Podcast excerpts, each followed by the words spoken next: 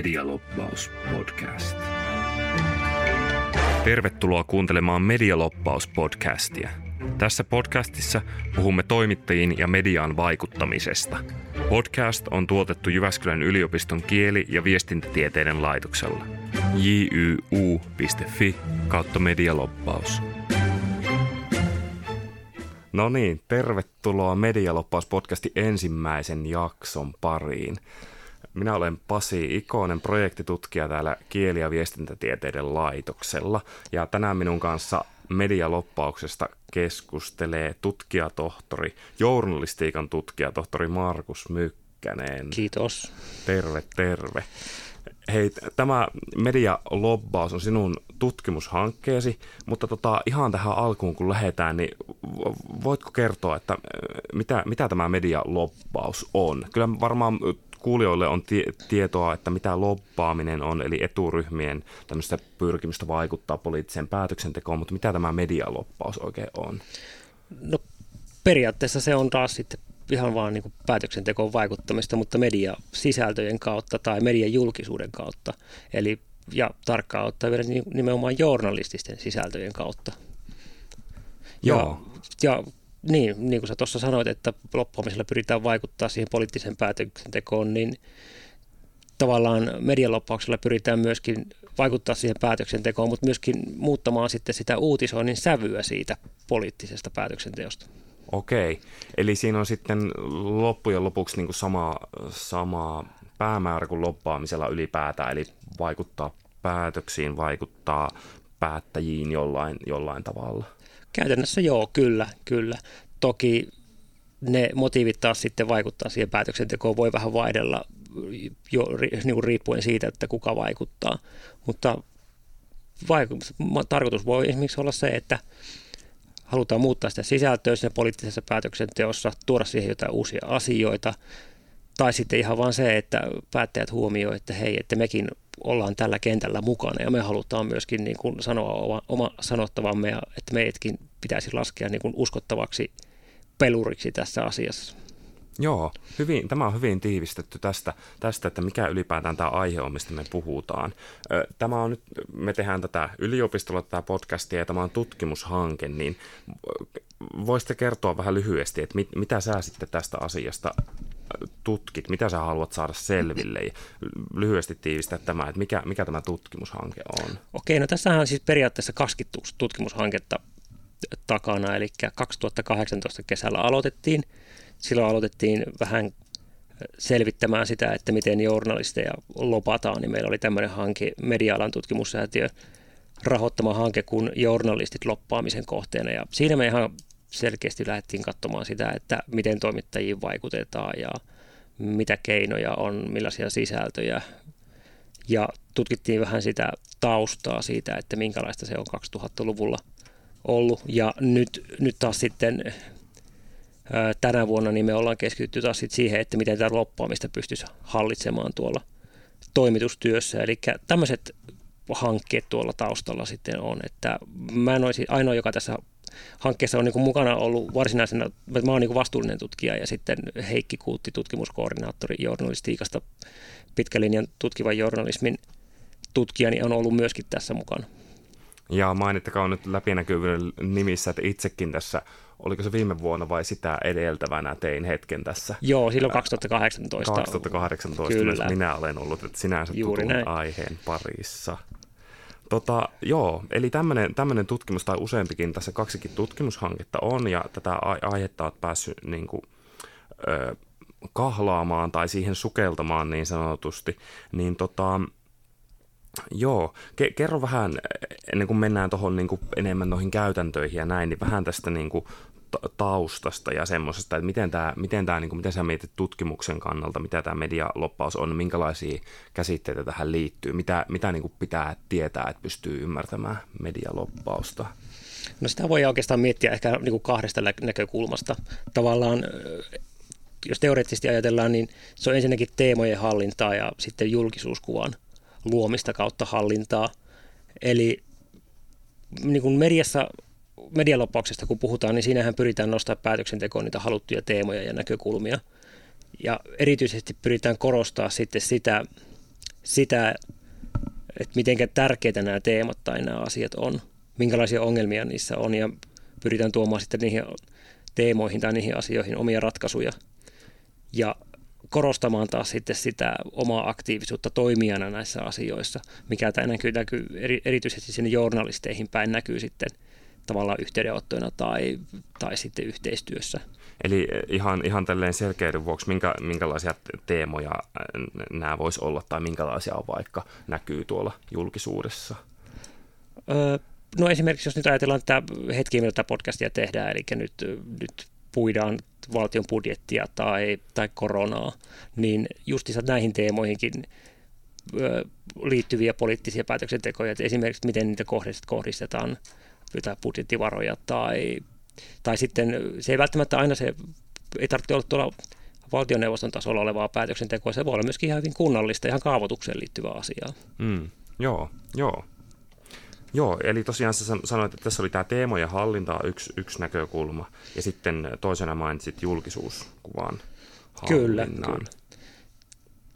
Joo, ja julkisuuskuvan hallinnassa tosiaan, niin se on tavallaan taas tämmöistä tunnettuuden ja maineen rakentamista.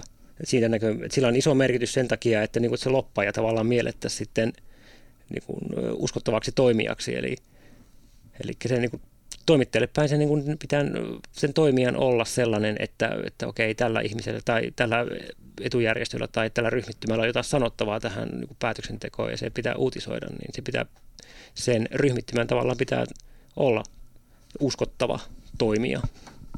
Ja tavallaan media, media näkyvyyden kautta sitä voidaan sitä uskottavuutta myöskin rakentaa. Mm, joo.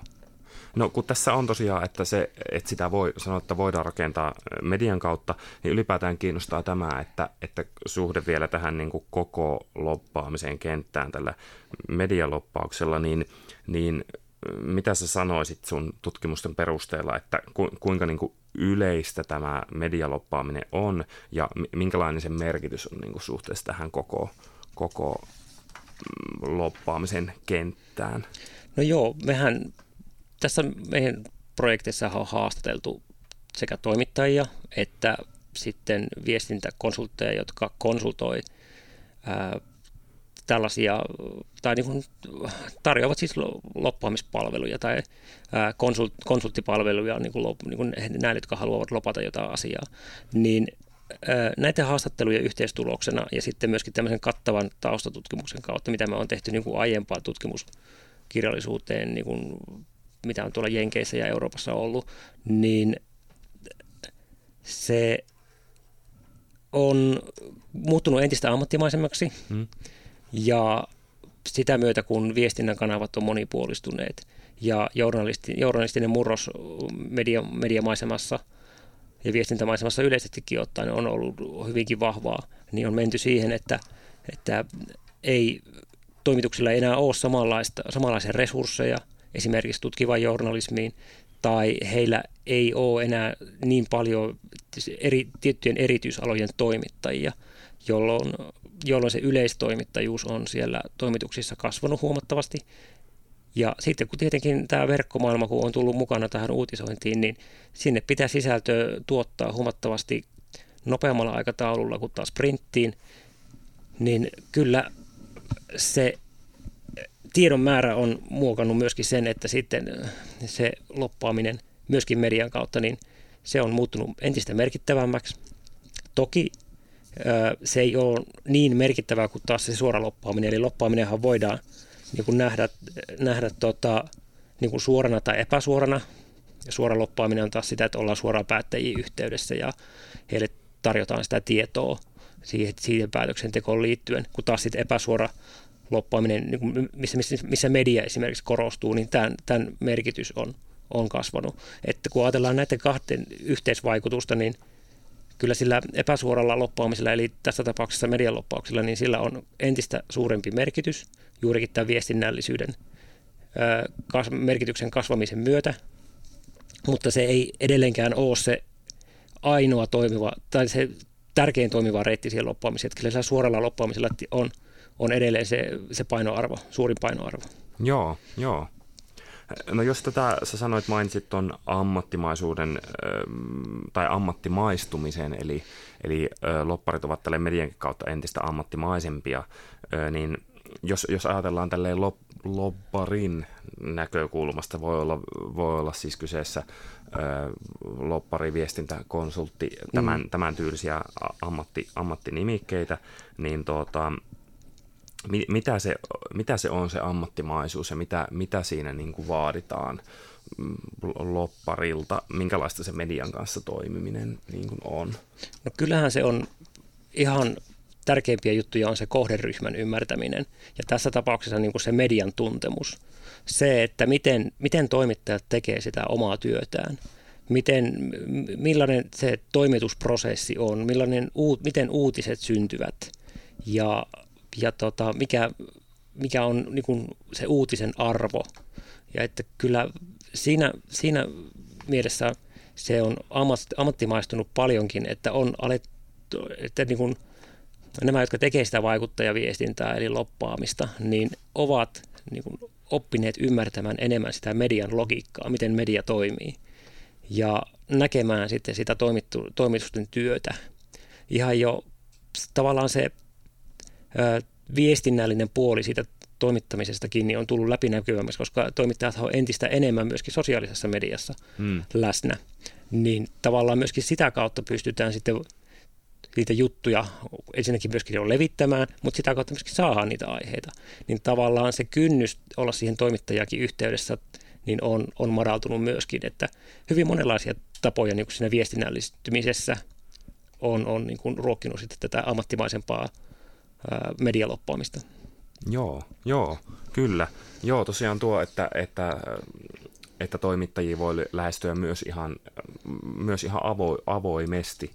Ja, ja tota, monet, monet kerääkin juttuja myös sosiaalista mediasta ja muista, muista niin kuin lähteistä. No niin, eli sä sanoit tuosta, että lopparien pitää tuntea kohderyhmät. Entä sitten tota, miten, miten lopparin pitää tuntea tämä media tai ne toimittajat, kehen he on sitten yhteydessä tai kelle tarjoaa juttuja, tietoa, muuta? Minkälaista asiantuntemusta tähän liittyy?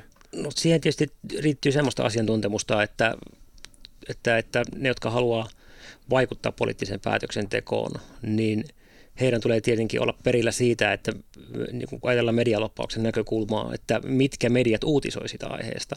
Eli eihän kaikki mediat uutisoi kaikista aiheista tai jossakin medioissa se, se aihepiiri on hyvin vähän käsitelty.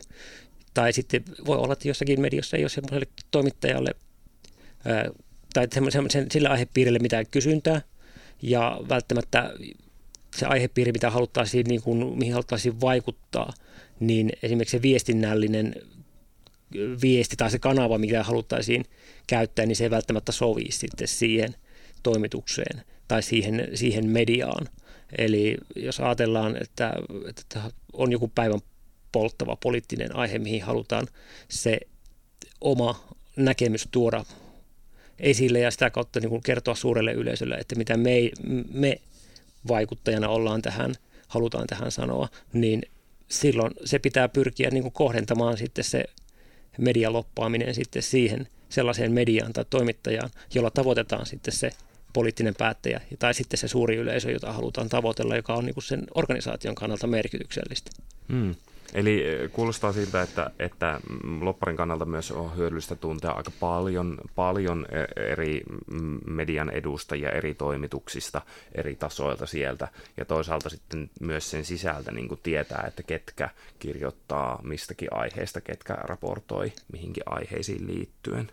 Joo, kyllä se on ensisijaisen tärkeää, ja kyllähän se, siinä, siinä tavallaan törmätäänkin sitten siihen, että minkä takia esimerkiksi viime vuosina on noussut erilaisten loppauskonsulttien ja toimistojen, viestintätoimistojen rooli suurempaan, koska, suurempaan asemaan, koska eihän niillä organisaatioilla, jotka haluaa vaikuttaa poliittiseen päätöksentekoon, niin välttämättä kaikilla ole sellaisia resursseja, jotka, jotka tota, ää, pystyisivät niin kuin seuraamaan kokonaan sitä mediakenttää. Hmm. Ja toisaalta taas sitten kyllä nämä suuretkin toimijat, joilla vaikka olisikin sitä resursseja, niin ne haluaa kuitenkin taas sitten monesti ulkoistaa sen, sen konsultoinnin tai sen, sen vaikuttamisen siinä mielessä, että vaikka he itse saattaisivatkin, tämä organisaatio saattaisi itse tehdä sen lopullisen vaikuttamistyön, he haluaa ostaa sitä osaamista siihen työhön muualta. Ja esimerkiksi ostaa just tavallaan nämä mediakontaktit tai median kontaktoinnin tai tämän, niin sanot, voidaan puhua vaikka mediaymmärryksestä tämän loppaamisen osalta, niin voidaan niin kuin ostaa se ulkopuolelta sen organisaation käyttöön, koska se on taas sitten ää, niin kuin esimerkiksi näille viestintätoimistoille tai sitten loppauskonsulteille tavallaan semmoinen oma pääoma, minkä he voivat sitten myydä eteenpäin muille toimijoille.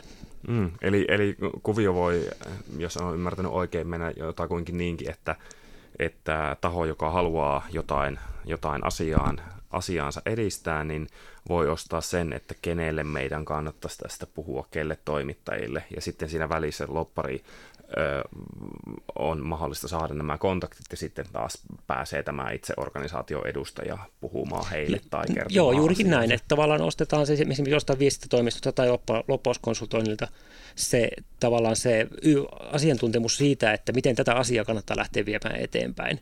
Ja esimerkiksi sitten nämä konsultit selvittää sen asian, että miten, miten tota, äh, millaisilla viesteillä, millaisilla sisällöillä kannattaa lähteä tähän poliittisen päätöksentekoon vaikuttamaan. Ja lisäksi nämä konsultit, hyvin usein näissä konsulteissa on myöskin mukana tällaisia, joilla on aiempaa poliittista taustaa, mm. niin he tietää ja ymmärtää sen, että miten tämä poliittinen päätöksenteko toimii, missä vaiheessa kannattaa vaikuttaa ja miten kannattaa vaikuttaa.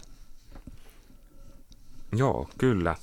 Ja tämän tyylistähän ehkä kehitystä on ylipäätäänkin nähty, että monista toimittajista on tullut sitten viestintä, viestintätoimistojen työntekijöitä, eli tietyllä lailla työskentelee vähän eri puolelle ja varmaan myös tätä, että, että po- poliitikkoja on sitten entisiä tai jo, joilla on jo kontakteja sieltä puolelta, niin toimii sitten myös loppareina. Kyllä, kyllä, ja siis itse asiassa osahan, äh, kun ajatellaan, että viestintätoimistojen tai tai tällaisten poliittisten toimijoiden työskentelystä viestintäalalla, niin osahan itse asiassa tekee tuplaroolia. Siellä saatetaan olla myöskin yhtä aikaa jopa politiikassa mukana, mutta myöskin sitten viestintätoimistojen listoilla. Joten tavallaan sitten se tieto kyllä kulkee aika näppärästikin sitten sitä poliittisesta päätöksenteosta taas sitten sinne viestintätoimistoihin, jotka sitten voi mahdollisesti tarjota sitä loppauspalvelua. Sehän tästä riippuu taas ihan täysin sitten niistä viestintätoimistoista, mitä ne sitten tekee tai tarjoaa.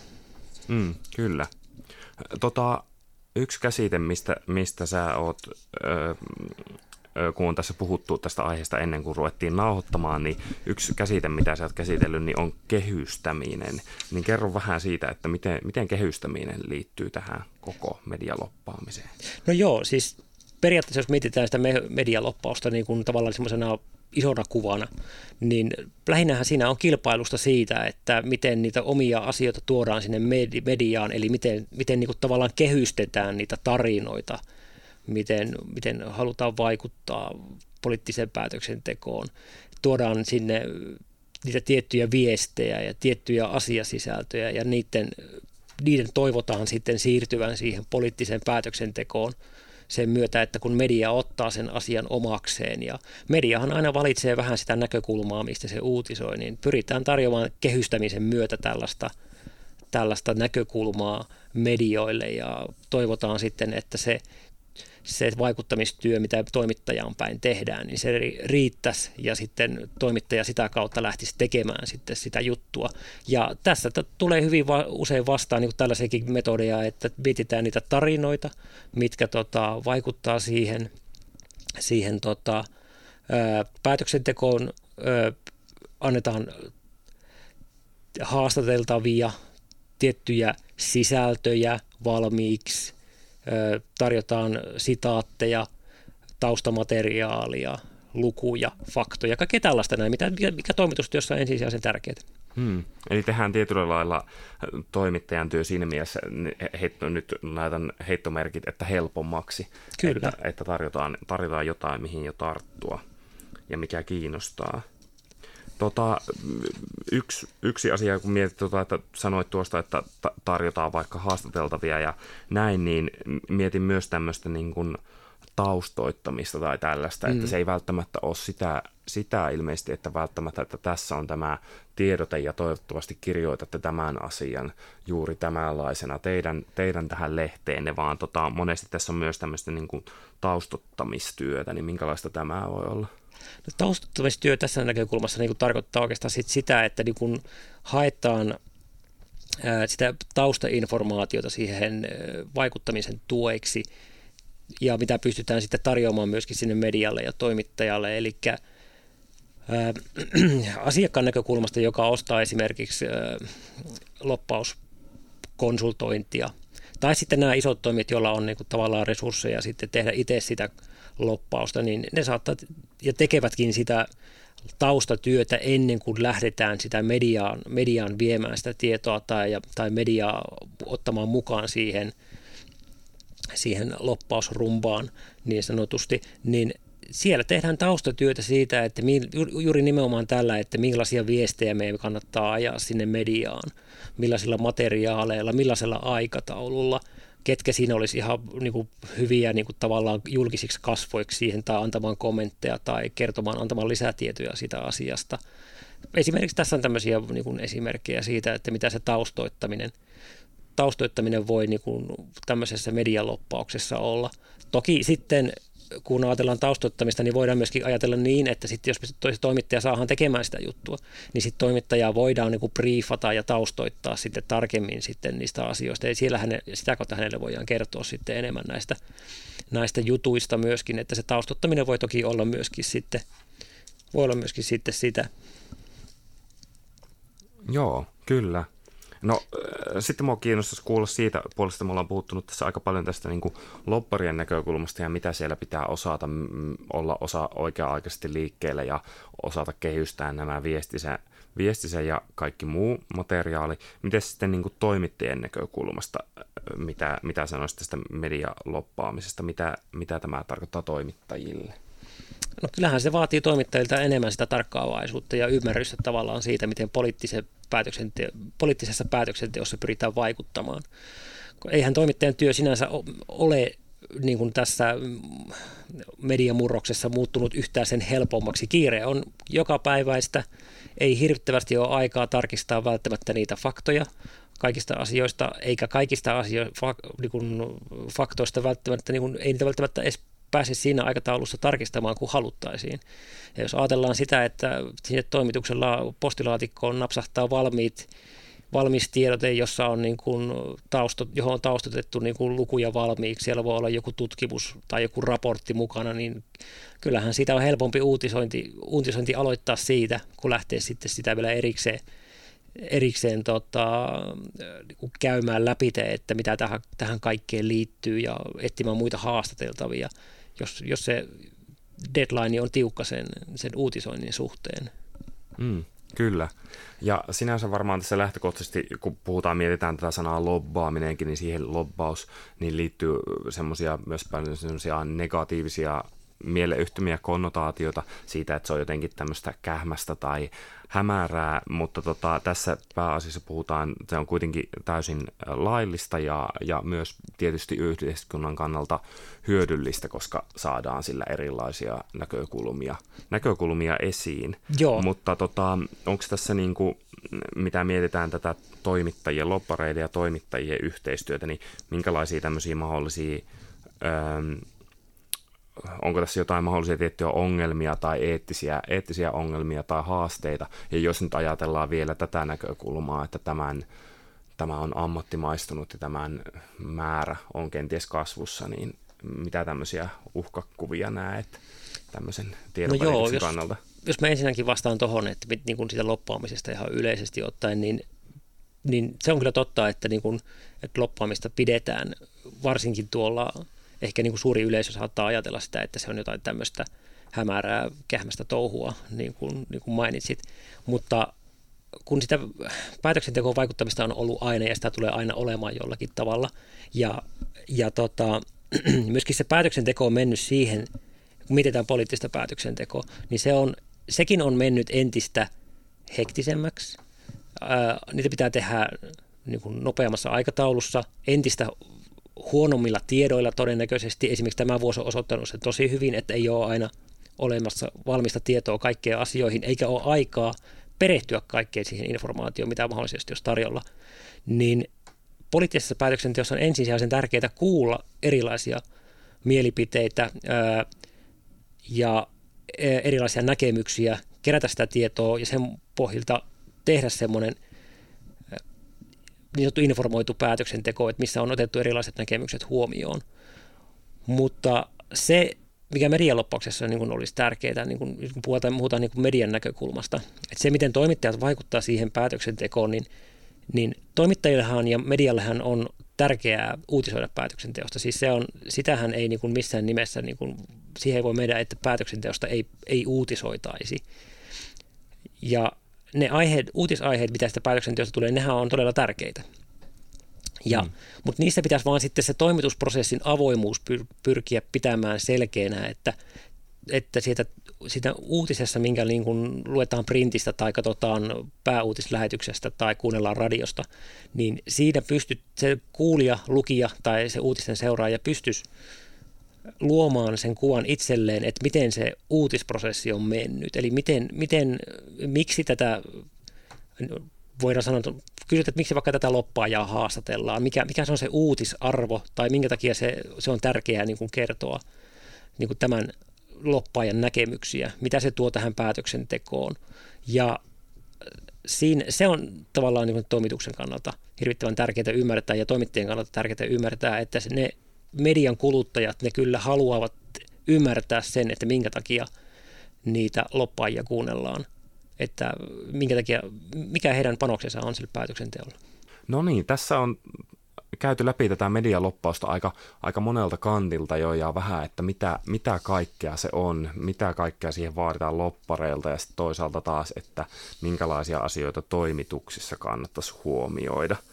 Jos, jos vähän vielä nyt tähän jakson loppuun tiivistät ajatuksia, mitä oot, mitä oot tutkinut, niin mitä sano, haluaisit sanoa tähän median loppauksesta ja sen nykytilasta? No sen verran pitää ainakin vielä mainita, että tuo, niin kun ajatellaan medialoppausta, niin, niin minkälainen, eli tämmöinen niin verkostot ja se, se suhdetoiminta tavallaan niin kuin toimittajien kanssa, niin se on merkittävä resurssi tuolle tässä medialoppauksessa, eli ne, jotka haluaa vaikuttaa poliittisen päätöksentekoon, niin kyllä he etsivät sitä toimittajista ihan selkeitä ää, niin sanottuja mielipidevaikuttajia, jotka niin kuin omissa verkostoissaan niin kuin viesivät sitä viestiä eteenpäin. Ja kun ajatellaan esimerkiksi näitä suomalaisia mediataloja tai medioita, niin kyllähän siellä on hyvinkin isoja ja tunnettuja nimiä, mitä seurataan, niin tavallaan justiinsa se, että siellä se toimitustyön,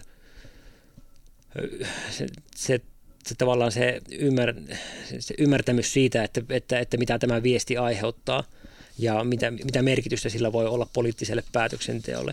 Et kun mietitään sitä, että journalistin ohjeessa puhutaan siitä, että sitä toimituksellista päätäntävaltaa ei saa siirtää tai antaa sinne toimituksen ulkopuolelle, niin juurikin tässä medialoppaamisessa niin kun ollaan tavallaan sen journalistin ohjeen ytimessä, eli on hyvin tärkeää toimittajille ymmärtää se, että nämä, nämä medialopparit pyrkii viemään sitä päätäntävaltaa toimituksilta ja siirtämään taas sitä sitten semmoiselle niin kuin näkymättömälle harmaalle eminenssille, joka ei tota, taas sitten, jolla ne omat tarkoitusperänsä. Mm, kyllä, kyllä. Medialoppauksessa ne, jotka tekee sitä medialoppausta, niin ne arvostaa hyvittävän paljon sitä median kehystämisvaltaa, eli sitä, että miten, mitä aiheita sinne uutisiin nostetaan. Ja nämä medialoppaat, nämä haluaa olla määrittämässä sitä, että minkälaisista asioista niin keskustellaan, mitä, minkälaisia, minkälaista poliittista uutisointia meillä medioissa on. Ja ja se on mun mielestä niin kuin hirvittävän merkittävä asia niin kuin sen niin kuin suomalaisen median, ää, poliittisten päättäjien ja sitten ihan myöskin sen suuren yleisön kannalta. Kyllä. Näin teille kertoi median loppauksesta journalistiikan tutkija tohtori Markus Mykkänen. Ja minä olen projektitutkija Pasi Ikonen ja tässä oli Medialoppaus podcastin ensimmäinen jakso. Kiitos kuuntelemisesta ja laittakaa meille päin tulemaan kommentteja, ideoita tuleviin jaksoihin, mitä tahansa mieleen tulee. Se onnistuu helpoiten etsimällä yhteystiedot hankkeen verkkosivun kautta, eli www.jyu.fi kautta medialoppaus. Kiitoksia teille ja ensi kertaan. Medialoppaus podcast. jyu.fi kautta medialobbaus.